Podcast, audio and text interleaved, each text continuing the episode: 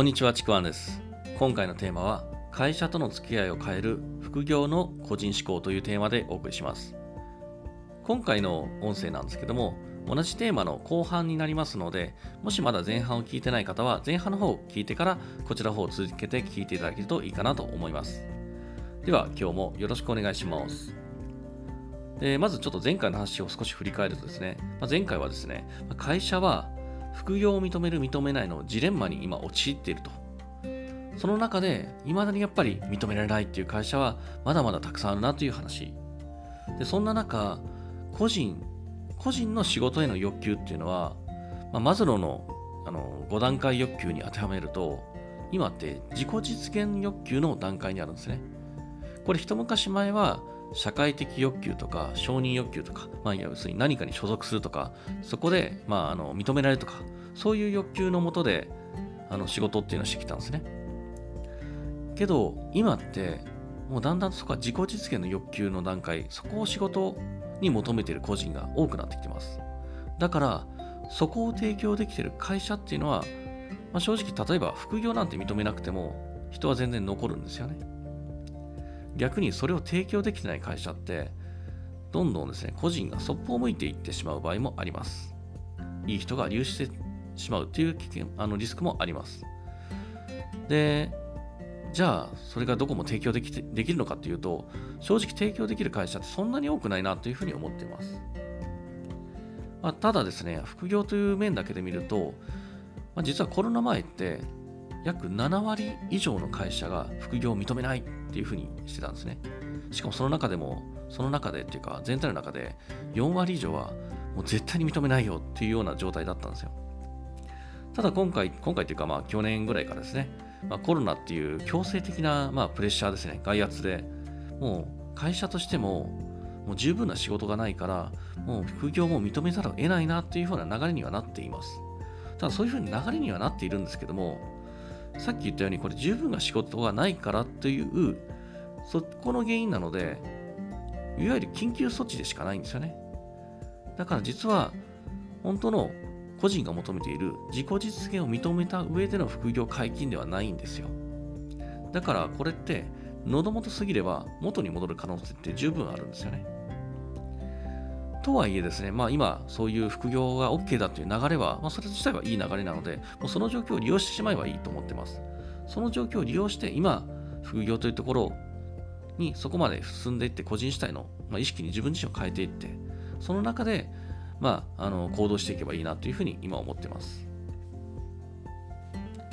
で、まずですね、副業をするにあたってというか、まあ、副業のまずイメージをですね、ちょっと書き換えてほしいんですね。で、副業というと、まあ、漢字で書くと、まあ、主と副の、まあ、サブですね。サブの仕事のことを副業っていうことが多いんですけども、まあ、このイメージをですね、ちょっとまず変えてほしい。まあ、このイメージのままだと、すごく会社の傘の下、会社の制度の下でしか副業はできないんですよね。サブだから。なんかこう、イメージで、ツリー構造をイメージしてほしいんですけども、会社が一番上にあって、その下に自分がぶら下がっていてっていうような、会社の下っていうようなイメージなんですね。このイメージはちょっと変えてほしいんですよ。で、副業という、まあ、字ですね。字から言うと、主副ではなくて、複数の副。複数の仕事という感じに、まあ、イメージをまず変えてほしいんですね。で、さっきのツリー構造も、会社が上ではなくて、自分が一番上であって、自分の下に会社とか、まあ、個人のビジネスとか、またはその違う会社のもう兼務でやってるとか、そんな風に自分の下にぶら下がって、副業はぶら下がって、そんなイメージをしてほしいんですよ。そうすると、今の会社自体も自分の副業の中の選択肢の一つでしかないんですよね。こんな風に考えると、じゃあ自分の自己実現の場はこの仕事だ。いや、自己実現はいいから、とにかく収入主体の場所はここだっていう風に選べるんですよね。会社の下にいると、その会社が全てこの会社の中で自己実現を考えないといけない。その会社の中で収入主体も考えないといけない。けどその会社は全てを満たしてくれない。まあ、そんなジレンマになっちゃうので、もう立場を変えてしまいます。まあ、イメージの中だけではあるんですけども、自分の下に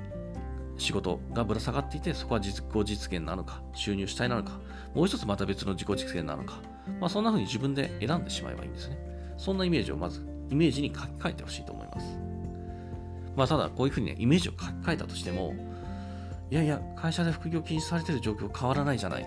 それじゃできないよっていう人もいるんですけども、まあ、その時点でですね、あの思考が変わってないので、それがそのまま会社主体の思考だと思います。そこを抜けたいんであれば、あのまあ、会社で副業禁止されていてもという話になるんですが、これは副業を会社に左右やれずにやる方法という話をしていくと、まあ、簡単、簡単というかもう、結果的に言うと、会社に副業がバレない方法ってあります、普通に。で、今現在でも多くの人がやってます。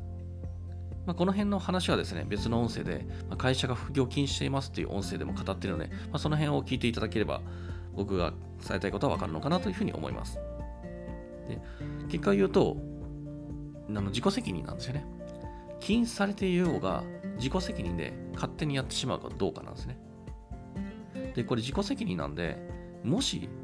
万が一ですね、会社にバレた場合、会社はね、クビになるかもしれません。けどそれも自己責任なんですよね。で、こういう自己責任が嫌だったら、副業っていうのはやらない方がいいです。会社主体の意識のままの方が多分合ってます。これ別にいい悪いじゃなくて合ってる合ってないもあるので、どっちを望んでるかもあるので、そこもですね、あのしっかりと自分自身で判断してほしいんですね。ただなんとなくで副業をやるとかじゃなくて、ちゃんと自己責任っていうのを認識して、そして何か起きた時にはちゃんと自分で責任を取る。会社クビになってしょうがない。そこまでをしっかりと意識してほしいんですよ。個人主体の、まあ、意識ってそういうことなんですよね。で、まあ、繰り返しになるけども別に会社主体の思考は別に悪ってわけでも全然ないんですよ。けどこの先、あのまあ、自己の主体で個人の思考でやっていきたいんであればこの自己責任というところは免れないところ、免れないっていうかもう絶対必要なところなので、まあ、そこのまず意識が作ってやっていってほしいです。で、ちなみにこの意識を持ってないと、何か自分でビジネスやったとしても、副業やったとしても、大抵の人は結果出ません。まあ、出ても変な、えー、逆に苦しんだりします。その意識ができてないから。なので、まずはこの意識改革というかね、そこからまず始めた方がいいんじゃないかなというふうに思います。というのも僕自身がですね、あのー、まあ、この意識をですね、会社員時代に持つことができたので、結構ですね、会社との付き合いもそこで変わったのかなというふうに思います。これまであの会社中心主体で考えてたので、なんか自分にすごく生きづらさを感じてたんですよね。だからなんか独立したいとか、自分で好きな仕事をしたいというふうに思ったんですけども、この個人主体の考えになった時に、あ会社って悪くないなっていうふうに思ったのもあるんですよね。会社との付き合い方、自分の中で付き合い方を変えていくんですね。で、その会社は、例えば、もう収入主体の会社として考える。で、自己実現は自分のビジネスやるっていうふうに考えてもいいと思うんですよ。なので、まずこの意識を持つことで、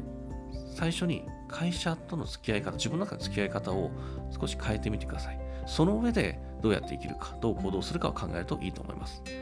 というわけで、えー、今回の音声は以上になります。もしですね、この音声いいなって思っていただければ、フォローとかですね、コメントいただけると嬉しいです。